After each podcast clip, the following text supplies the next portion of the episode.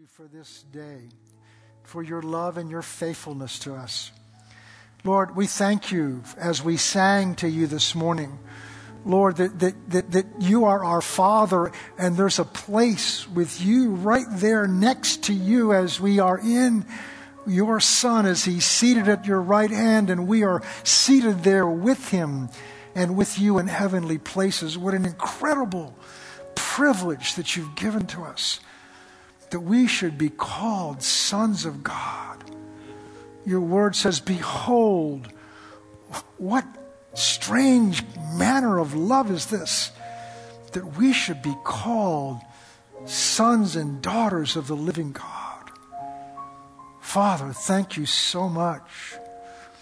And we thank you, Lord, that as we live in these difficult and perilous times, that we have a great hope, and that great hope is that our Savior, who is sitting at your right hand now, will soon stand up and come back for us. And your word tells us that there's coming a day when it will be asked, Who is worthy to open the scroll?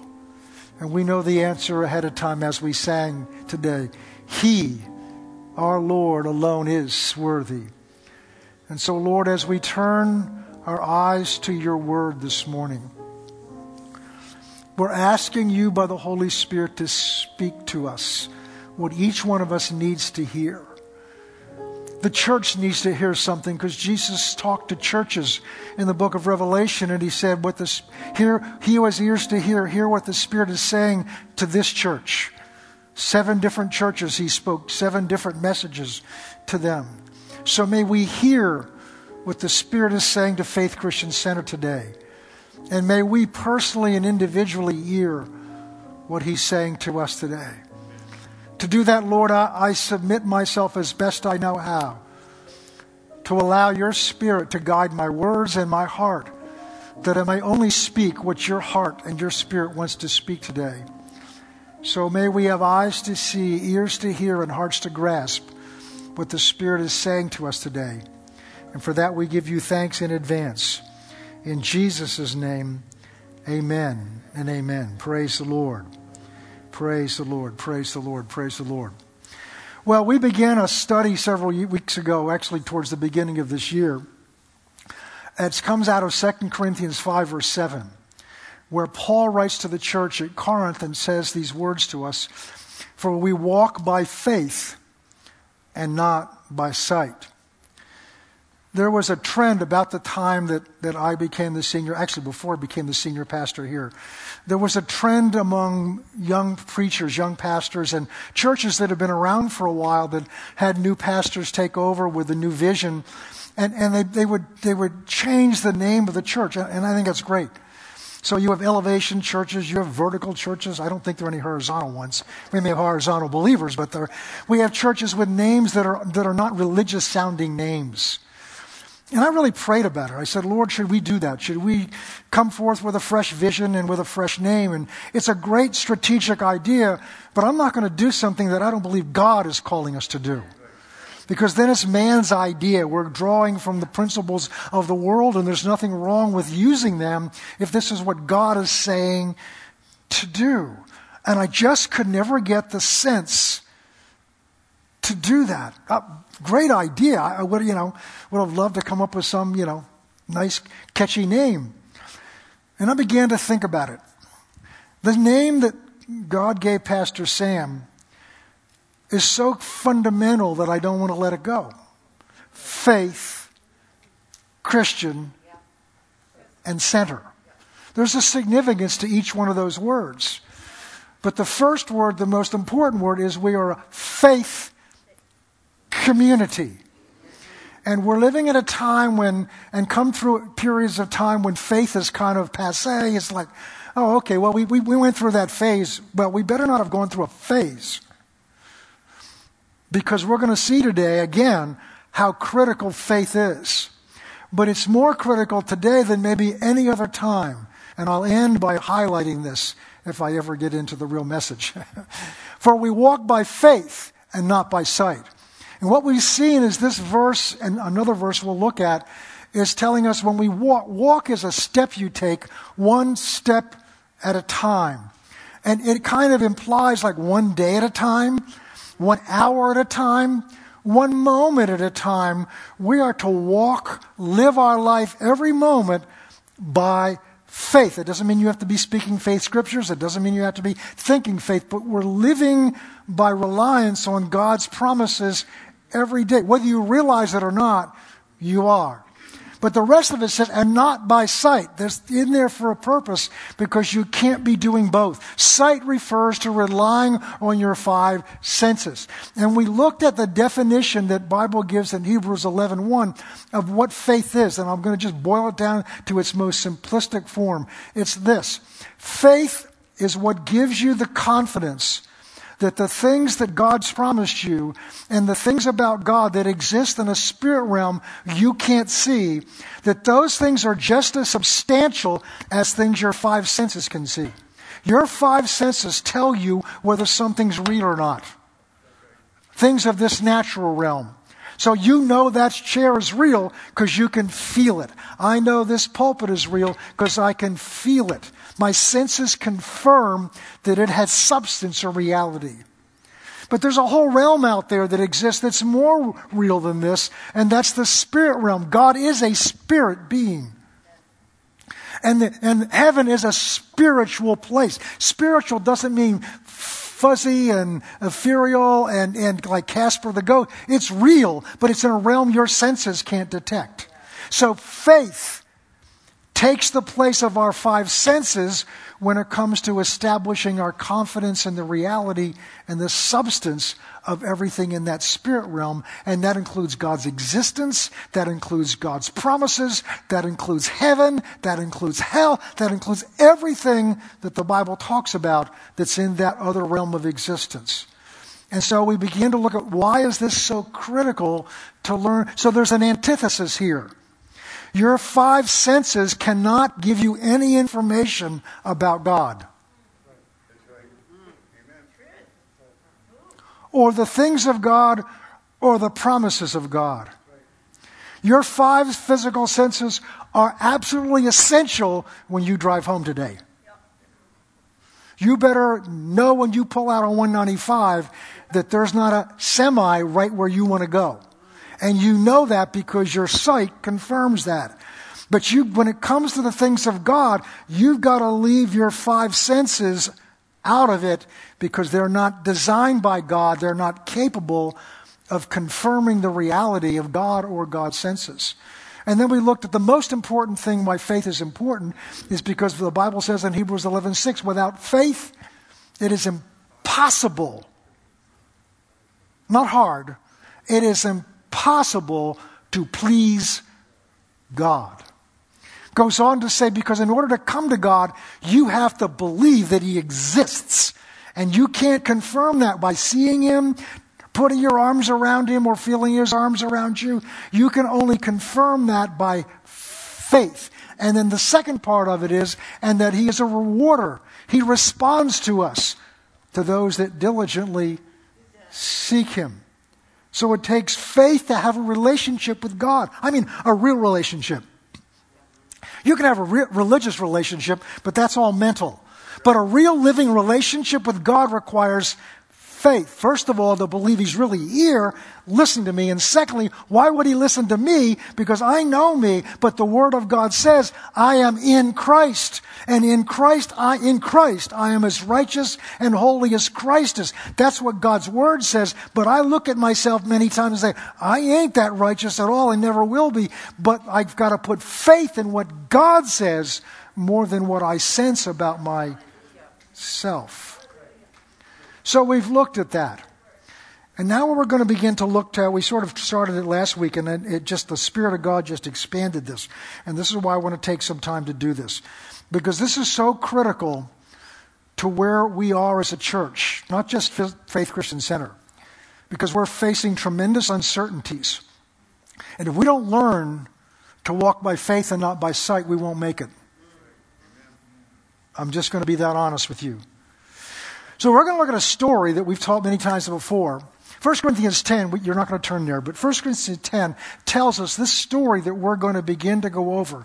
That this story is in the Bible not for historical purposes, but it's in there as an example to us so that we would learn something. So, what we're going to talk about today is for our benefit to learn something from it. And if we won't learn from it,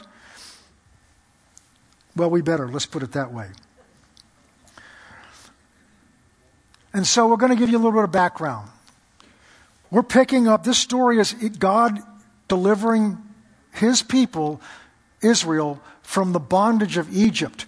But just a quick background God led them into Egypt 430 years earlier through a story that's in the book of Genesis of Joseph.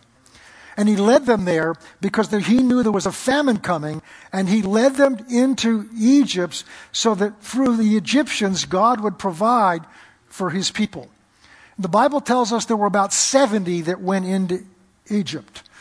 And then Exodus begins by telling us that the Pharaoh that they knew when they went there had passed away, and the new Pharaoh didn't understand who they were.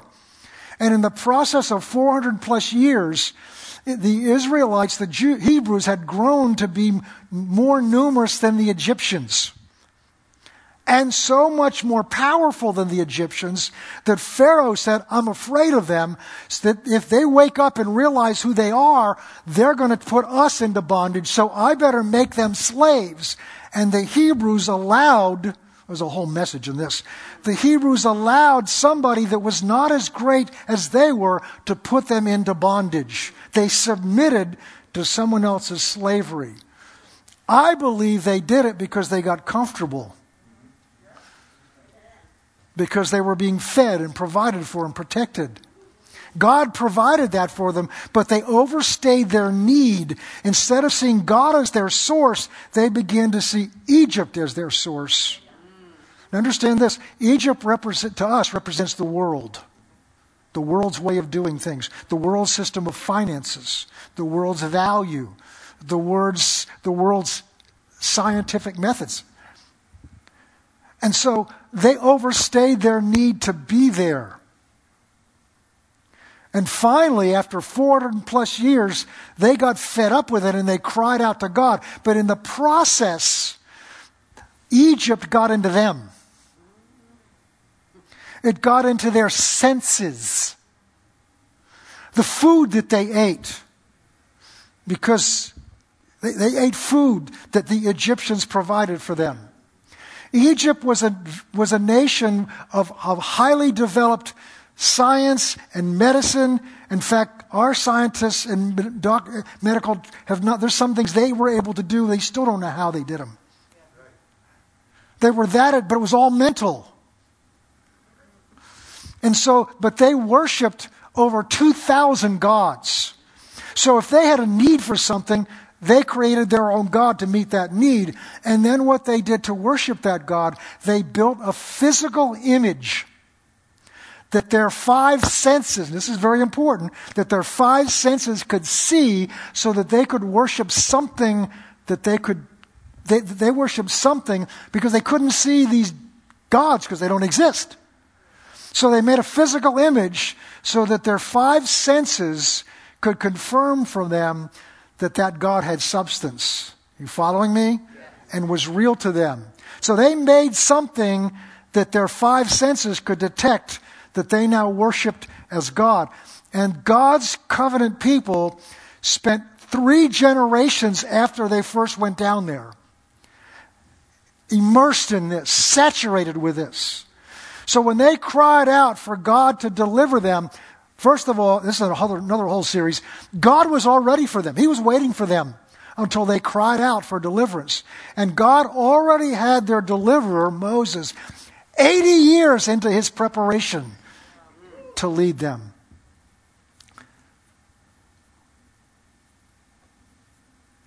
Jesus said in, John, in, in Matthew chapter 6, he says, talking about prayer. Don't you know your Father knows what you need before you ask Him?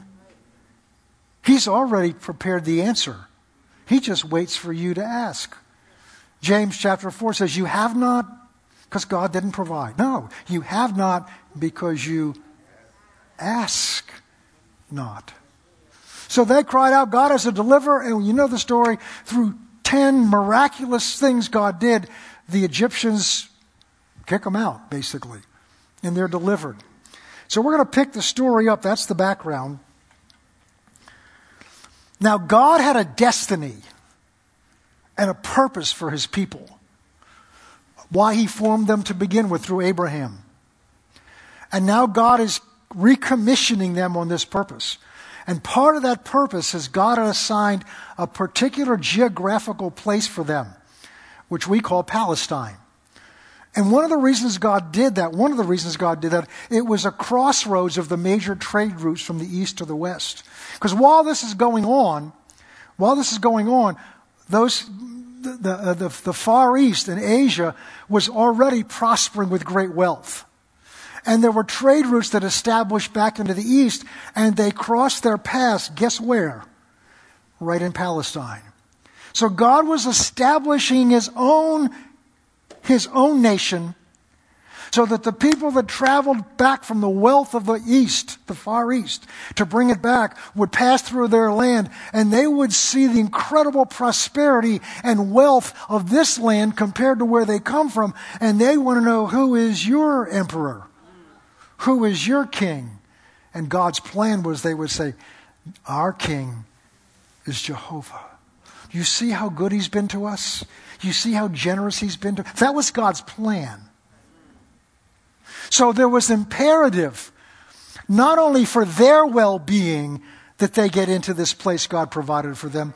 But it was, listen carefully, it was imperative for God's plan for the world that they go there, for ultimately God planned for his son to be born in that place. So you and I had a stake in whether they got into that place or not. God's plan for the whole world determined was based on whether they got in there. And I suggest to you, God still has a plan and a purpose for this world. And God's destiny for this church is critical on whether He can carry out His plan, on whether we do what we're here to do.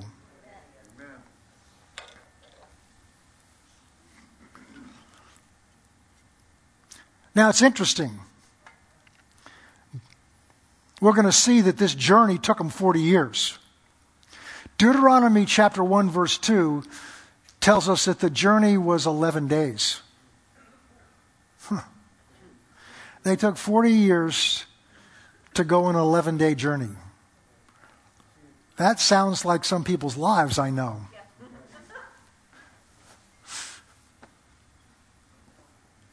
Why? Well, the Bible tells us God said, I can't take them on the short route. Listen, because I know them. Because if they go on the short route, they're going to run across enemies. They're going to scare them. And because they have lived for four generations in a nation that saturated them with idolatry and saturated them in their senses, because they've lived in this, the moment they see any kind of threat or obstacle, they're going back to Egypt. And we're going to see that. That's exactly what they were like. But God knew, listen carefully, this is like such a great lesson for us. God knew them so well, He couldn't take them by the shortest route. He wanted to. Maybe there's something God wants to do in your life that He could do quickly and promptly, but He knows you well enough to know because you're not walking by faith and you're walking by sight. The moment you see an obstacle, you'll quit and give up. So He had to take them by a route that the original plan was to take a year. And to take that time so that God could train them every day to walk by faith in what He said.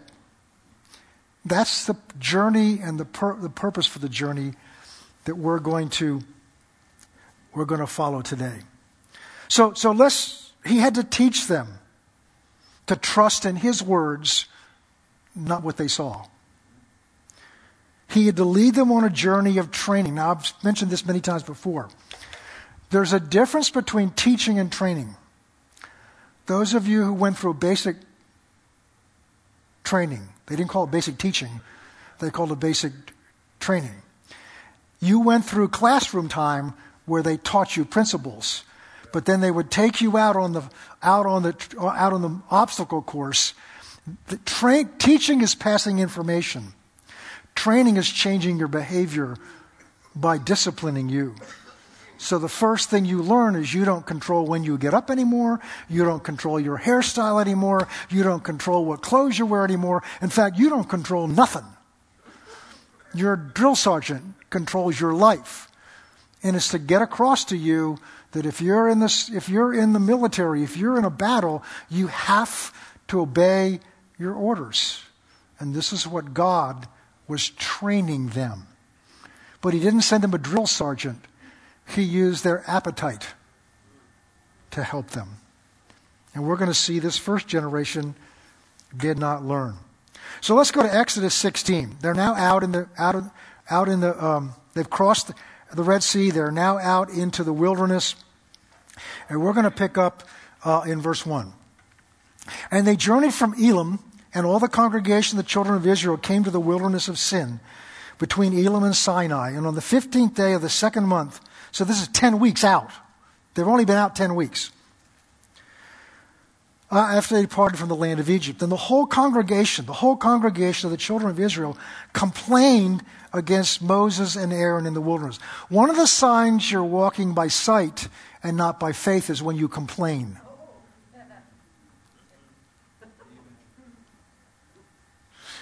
When you find yourself complaining, you're not walking by faith you're walking by your five senses. And, I, and just it opens the door to things you don't want to get into. The whole congregation complained against Moses and Aaron in the wilderness, verse 3. And the children of Israel said, listen to what they said. Oh, that we died in the land. Oh, that we died. Uh, wait, I lost my place. Oh, that we died by the hand of the Lord in the land of Egypt. And when we sat by the pots of meat, and when we ate the bread, notice it's their appetite. They're longing for the food of Egypt. They seem to have forgotten they were slaves. They seem to have forgotten the whip, the lashes on their backs. They seem to have forgotten they didn't control their lives. They seem to have forgotten that they worked tirelessly and, tw- and many of them died. They didn't realize, they forgot that they were working for somebody else's vision, not God's vision. All they can think about is their food their stomach. Oh, that we died by the hand of the Lord in Egypt. We sat by the pots of meat, and we ate the bread to full. For you, for you have brought it. Now they're turning against their, their leaders, not their pastor, their leaders, excuse me. For you have brought us out into the wilderness to kill this whole assembly with hunger. They're talking to God and Moses, who was God's representative. Then the Lord said to Moses, all right, I'm going to fix this. I'm going to rain bread from heaven for you, and the people shall go out and gather a certain, a certain quota every day, that I may test them, whether they will walk in my law or not. The word law there means my word. God wants to, is training them to obey his word. And I'm going to just simplify this for time's sake. But God's saying, okay, you, you need food. I want to provide food. But I'm going to provide it for you in a way that will train you to trust me. Because I'm not going to give you a month's worth of food at once. I'm not going to give you a week's worth of food at once. I'm going to give you enough for each day just for that day. So in the morning, a dew will settle down. And you can go out and you can gather it up, knead it into dough, and bake your bread. But you can only gather enough for your family for that day. Because if you gather more for the second day, that second day will rot. Why would God do that? Because God wanted them to learn to trust Him every day. The only reason they would collect up two or three days' worth is they weren't sure God would provide for them tomorrow. And just to drive it home, God said on the sixth day, you can collect two days' worth. Because on that seventh day, that's a Sabbath day of rest, and you can't go out and collect anything. So that seventh day, that sixth day, the second one won't rot because I told you to go do it. But if you do it because you want to do it to provide for yourself, it'll rot. So God was, tra- listen carefully, God was training them with a very basic thing t- to f- obey, to trust His word for their literal li- life, for the food they were going to eat every day for about 10 months. Not only that, well, I'm getting ahead of myself. I got to move on. Let's go to Numbers 13. Now we're going to move forward. That was about six, ten weeks into the two and a half months into their journey. Now we're going to go to um, now we're going to go to the end of their first year, and they've now come up to the edge of this promised land. So what are they going to do? They send forth spies. Moses sent them to spy out the land of Canaan and said to them, "Go up this way into the south and go up to the mountains." I'm going to have to move forward quickly, so uh, don't move forward with the verses. I'll, I'm going to summarize it and then I'll tell you where to where to pick up. So what what they do is they, they send twelve spies to go check. They're now on the border of this land, and God's already told them a number of times there are people there. In fact, one of the purposes God had for them going in there was to drive those people out because they were so ungodly. And God warns them, who tells them who they are. And then God says, don't worry about them. I will deliver them, deliver you from them. I will drive them out. The battle's not yours. The battle's mine. So they, they have God's word. Listen carefully. They have God's word that regardless of what the enemy looks like there, regardless of the obstacle, God's word is, I will take care of them. So now they send spies in there to verify whether what God said about the land was true or not. And they come back with a report. Not just a report, but physical evidence. Because they've come back with a cluster of grapes that's so big that it has to be carried on a pole between two men's shoulders. And they come back and give their reports.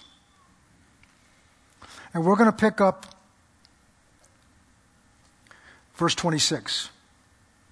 Now they departed and came back to Moses and Aaron, all the congregation of the children of Israel, in the wilderness in Paran and Kadesh. And they brought back word to them and to all the congregation and showed them, showed them their five senses. They showed them the fruit of the land.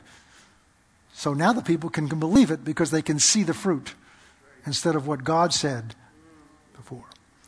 Verse 27 They told them and said, We went into the land which you sent us, and truly it does flow with milk and honey, and this is its fruit. In other words, God told us the truth.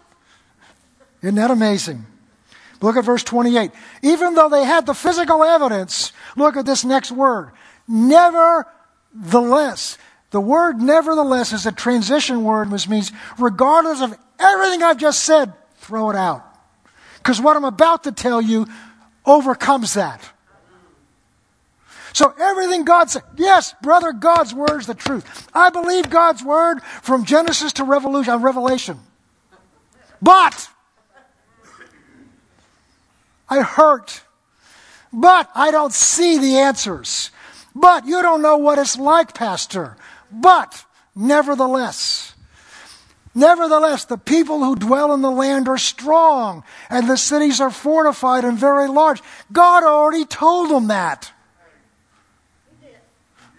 Moreover, we saw the descendants of Anak there. Not Anakin, Anak. Verse 29. And the Amalekites, the descendants of Anak, were super large people. And the Amalekites dwell in the land of the south, and the Hittites, the Jebusites, and the Termites, I mean the Amorites, dwell in the mountains, and the Canaanites dwell by the sea along the. God named every one of them before, and told them they were there. Verse thirty. Then Caleb. Now Caleb was one of the twelve who saw things through God's eyes. Caleb quieted the people. And before Moses said, No, no, no, no.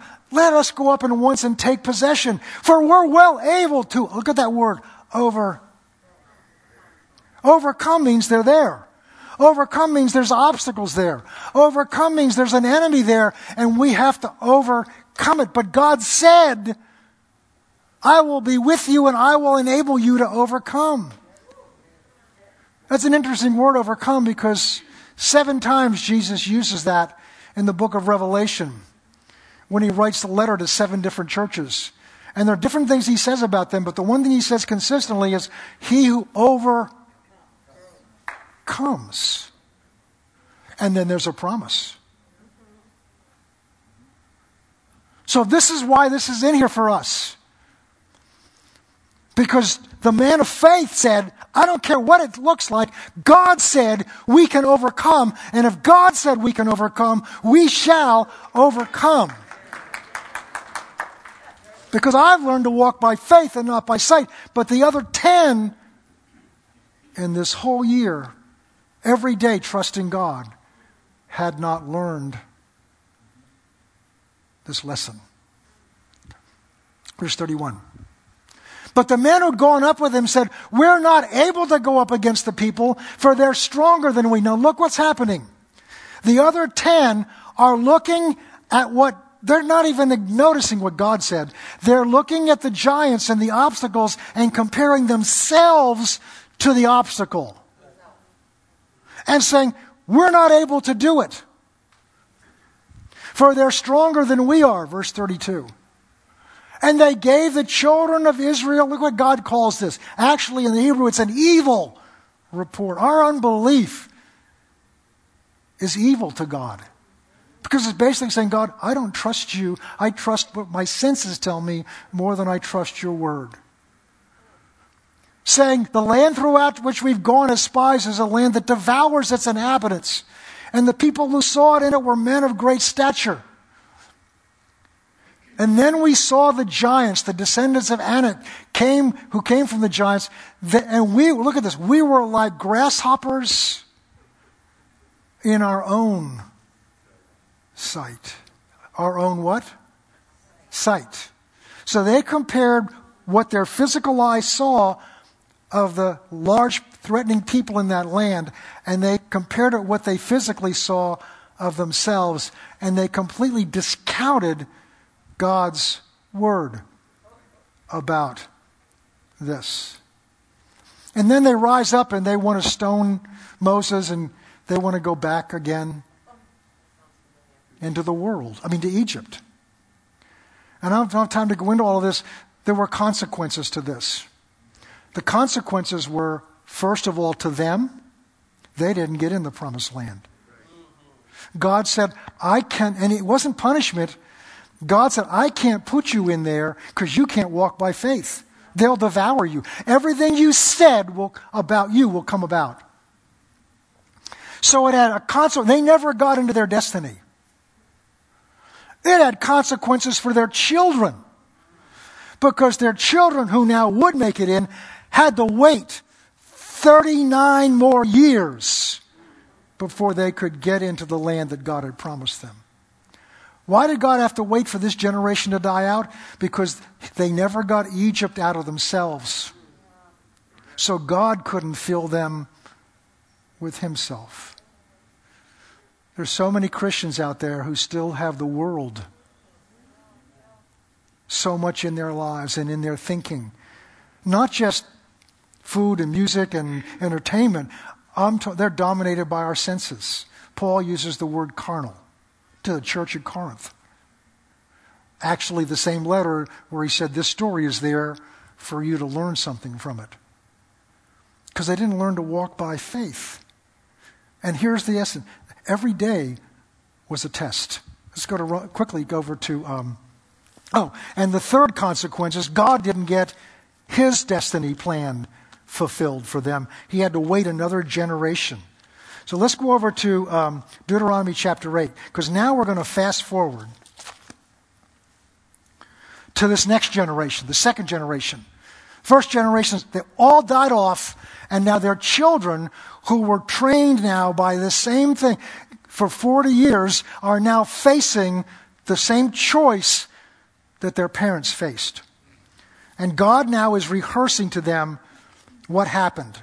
We're going to pick up, well, verse 1. For every commandment which I command today, you must be careful to observe, that you may live and multiply and go in and possess the land of which the Lord swore to your fathers. And you shall remember the Lord your God who led you all the way these 40 years in the wilderness to humble you and test you, train you, so that you to know what was in your heart, whether you would keep his words or not. Listen to verse 3. So he humbled you and allowed you to go hungry. Wait a minute, he humbled us and allowed to go hungry. He didn't starve them, he controlled the food they ate. So that they only ate the food he provided for them. Why? Why? He humbled you and allowed you to go hungry so that you, he fed you with the manna. That just means, I don't know what this stuff is, which you did not know that your, nor your fathers know. Look, the whole purpose of this, look, that he might make you know something. That man does not live by bread alone, by our five senses. Bread represents what we need in this physical body to sustain us. That man does not live by bread alone, but man lives by every word, every word that proceeds from the mouth of God. Does that verse sound familiar? Somebody else used that verse in the New Testament. When Jesus was tempted by Satan after 40 days of not eating to turn the stones into bread.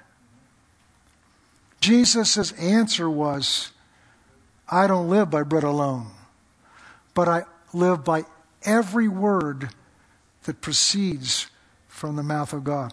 That is one of the most profound statements in the Bible. It's so easy. For years, I just read over that and said, yep, yep, yep, yep, yep, until the Spirit of God began to make me just meditate on that. And the power. This world was created by the words of God. We don't have time to get into it today. We will later on. Hebrews 11.3 says this word is sustained. 11.3, 1.3 uh, uh, says this world is sustained by the word of God that said, let there be eons ago. The power of God's word. You're alive and sustained. Your life is sustained because God said, let there be you. And we think we're so smart and powerful. Well, I want to quickly go on. He's, this is the lesson he wants them to learn. That he, he want to learn. Look, you need to learn to trust every word that I speak more than what your senses tell you. And learn to rely on my word as if it were the bread for your body. And you know, I'm too busy to read the Bible today. There are more important things to do, which is saying, I don't need to live by God's word today. I, I'm enough myself. And he reminds them, verse 4, your garments didn't wear out. They're left 40 years in the most hostile land you could have lived in. It's a desert. And it's not sand, it's hard, craggy rock. Some of you have been over there. And, and he says, Look, your garments didn't wear out. 40 years nor did your feet swell these 40 years. Verse 5. So that you would know in your heart that as a man chastens his son, that word chasten means trains, that as a man trains his son, so the Lord trains you. Therefore, you shall keep the commandments or the word of the Lord your God, to walk in his ways and to fear him or reverence him. Why? For the Lord your God is bringing you into a good land, a land of brooks and waters, of fountains and springs that flow out of the valleys and rivers, and with land of barley and wheat. In other words, this is a blessed land. Verse 9, in land in which you will eat bread without scarcity, in which you will lack nothing, a land whose stones are iron, and out of hills you can dig copper. In other words, this land is going to provide everything you need in abundance, and I'm the one that's giving it to you. Verse 10.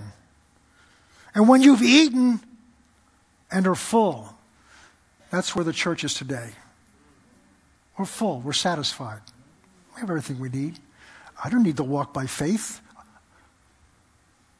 Whatever I need, I can provide for myself. If I can't provide it, the church will provide it, or the government will provide it. Whatever I need is going to get provided for me. So I don't need to, I don't need to walk by faith. Because I'm taken care of. When you eat and are full, Then you shall bless the Lord your God for the good land which he has given you. Look at this. Beware, verse 11, that you do not forget the Lord your God by keeping his word, his judgments, and his statutes, which I command you today. Lest when you've eaten and are full and have built beautiful houses and dwell in them, and when your herds and your flocks multiply and your bank account's full and your credit cards are paid off, and then you all, have you had this all multiplied, then your heart is, verse 14, your heart is lifted up and you forget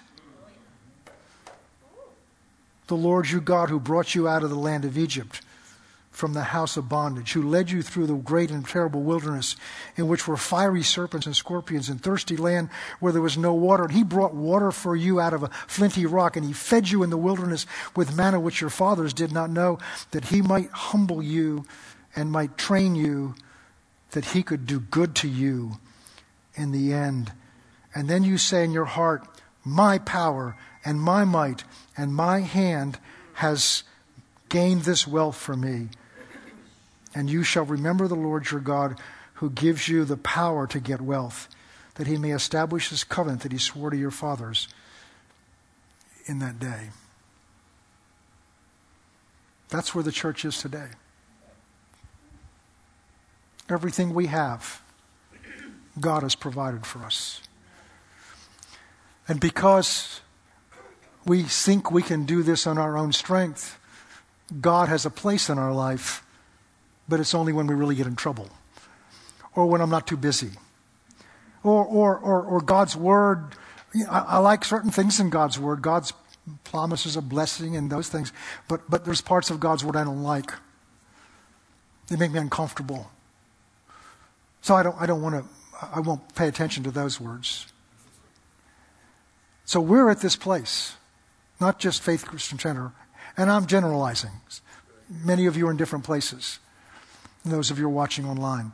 But the church, at least in the United States, by and large, is in this place. We've not learned to live our lives by faith. And here's the thing how do we do that? The same way they did. Every day, there are little tests for you. Every day. If you will be open, the Spirit of God will show you places where you can just trust God and not your own ability. Just trust God. He wants to train you and build you, bring you along. He'll meet you where you are if you'll humble yourself and be honest with Him. He'll bring you to where He wants to take you.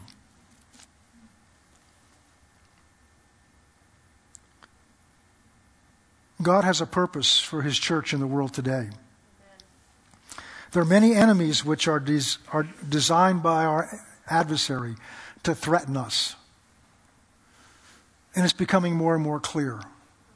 I, I believe this is so critical because I, I, I don't want to be a, a, a, I'm not a prophet. It doesn't take a prophet to say this. But things are getting tougher for the church. And most likely, they're not getting better most likely we will begin to be persecuted. We're already pressured by legislation and people's attitude. So there's going to come a time when, when your faith will be tested. And if you wait till then, I don't know what you're going to do. But if you learn to develop your faith for the little things, and we'll talk down the road about how, how to do that. But it starts by waking up and realizing where we are. Back in the 19th century, there was a German man who got saved. He was a, um, he was a, his father wanted to be an officer. He got saved. He left the military, went over to England, and got saved. And God began to deal with him. Actually, he was on his own. His name is George Mueller. And he began to realize that the church had lost confidence that God actually will fulfill his promises. So George Mueller was on his heart to have an orphanage. But he decided this I want to prove to the world that God's faithful to his promises. So I'm going to build this orphanage, or God's going to build this orphanage through me. And he's going to sustain this orphanage without me ever asking anybody for anything. And it grew to the place where there were over 2,000 children, fed, clothed in multiple locations, and he never asked anybody for a dime except God. But he didn't get there overnight. He got, began with little things. He would say, Look, I, I had to learn to trust God for my first dollar for this venture. He said, But the same confidence I have that God will provide a dollar now, I have that God will provide a million dollars now. But I wasn't there to start out with. He didn't accept where he was, he didn't accept where the church was. Those who learn to walk by faith in God's promises will endure. These tests are won or loss in our everyday choices. Let's go to Hebrews 10, and we'll end with this verse which we started with several weeks ago. And now you can begin to see why this is so critical. Well, they're up here. Therefore, do not cast away your confidence, which has a great reward. For you have need of endurance, and we're going to need more endurance as we go forward, so that after you've done the will of God, you may receive the promise. And this is a quote For yet a little while he who is coming, that's Jesus, will come and he will not tarry. And the just, this is the same thing as 2 Corinthians 5 7. The just shall live, not get saved by, not be healed by. That includes all of those things. The just shall live every moment of every day by faith in God's word. But if anyone draws back, my soul has no pleasure in him. But we are not of those who draw back to perdition, that means destruction, but those who believe to the saving of the soul. There is need to endure. And we will endure really only to the measure that we've learned to walk by faith. The good news is there's time. If you've been lazy and if you've been, and we all slip into this, I have to deal with this. I'm going to end with this quick testimony. We're only over a minute. When we first got saved, I was working, as you know, in a large law firm in Boston, making two and a half times what we needed to spend. So we were flush with money, had a nice house and a nice community. And I'm, so I'm saved. And God begins to deal with me and one of the first things God dealt with me is He's my source. And I discovered this concept in the Bible called the tithe, which was interesting until I found out what it meant. I still don't remember because I got paid once a month. And that first check came in, and I'm looking at the check, and I'm calculating 10% of that. And the most I think I'd ever given was $10. And I was one of the big givers in our church because I was a deacon. I know what they gave. And I decided I'm either going to obey or I'm going to disobey. And I'm so glad that I decided just to obey. Regardless, I'm going to take God at His word. God's word says, if you do this, you put me first in your finances, then I will provide everything you need in abundance. So I decided to test this out.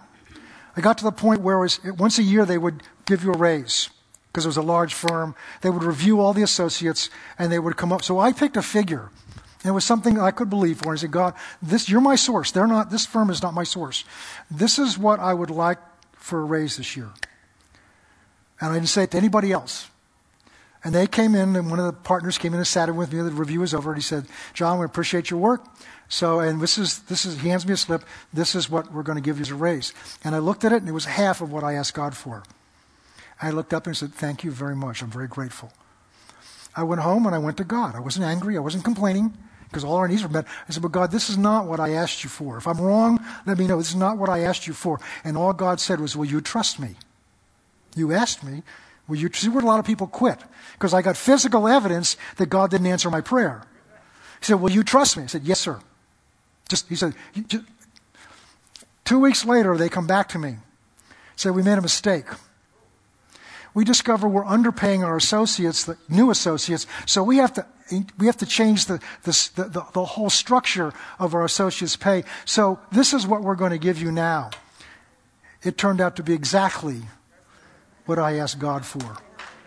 Now, it gets better. That happened to me three different times.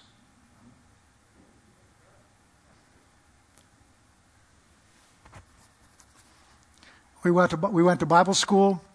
Long story. I went through our money because I thought I wasn't supposed to work. Went through all our money. We're broke. And God provided $100 every time we needed it. One week there was $100 and somebody sent me a, a, card saying we forgot we borrowed $100 for you before you left. Here's the money. That was enough to pay our bills. The next week, there was a check card from somebody saying, um, uh, uh, We're just thinking of you. Hope maybe you could use this. Another check for $100. I got this figured out. The next Saturday, I go to the mailbox. Mm, nothing there. Long story short, I discovered that the law firm that I had left had contacted somebody out there, and there was a job waiting for me I didn't know about. So I go to interview. I'm still in school, so I've got to be able to go to school. And the, I know we're going a little over time, but this is worth it. And I, I, go, I, I go to school.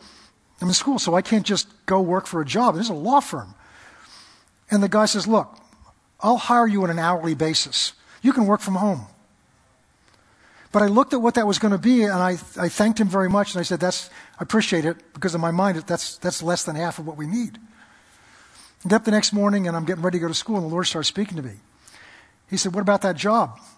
I said, Well, he said, Were the hours good? I said, They were perfect. Did you have favor there? I said, Yeah, I had great favor there. He said, Why didn't you take it? He said, I didn't pay enough.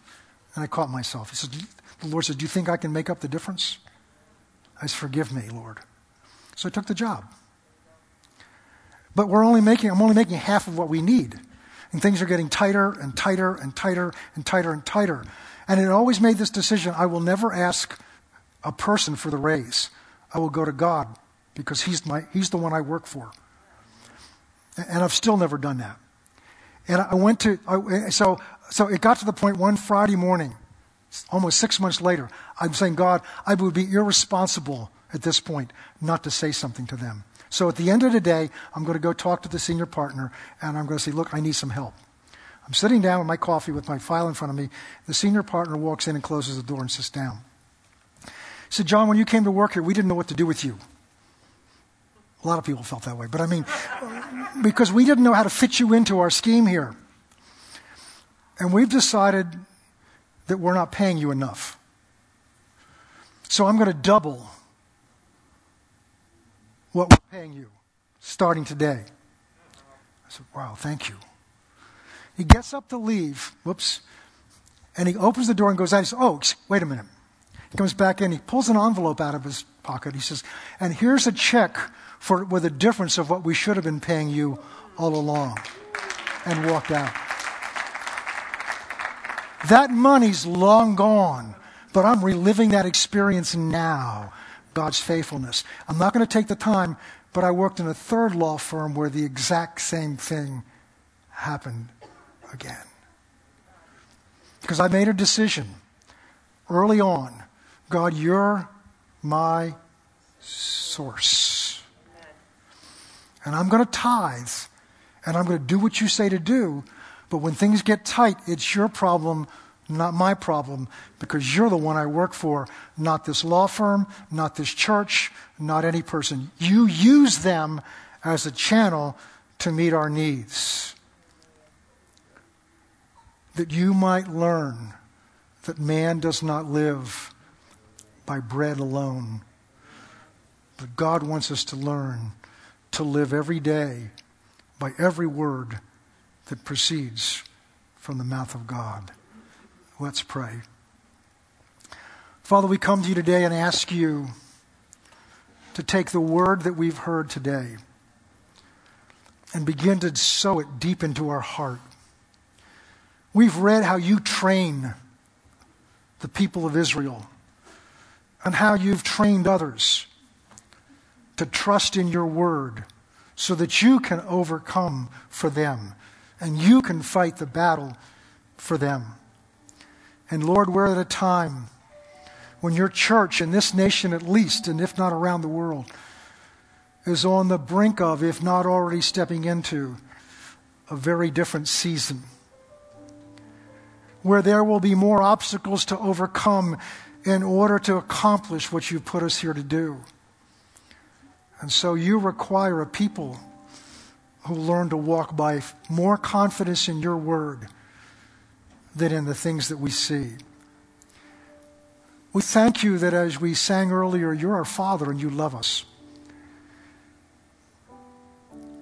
And you will train us and you will meet us where we are. So help us to be honest and humble ourselves before you and acknowledge where we are and then help you to come and to begin to work in us because your word says that you are at work in us, both to will and to do your good pleasure. And so we ask you this by faith, expecting you to do it. In Jesus' name, amen.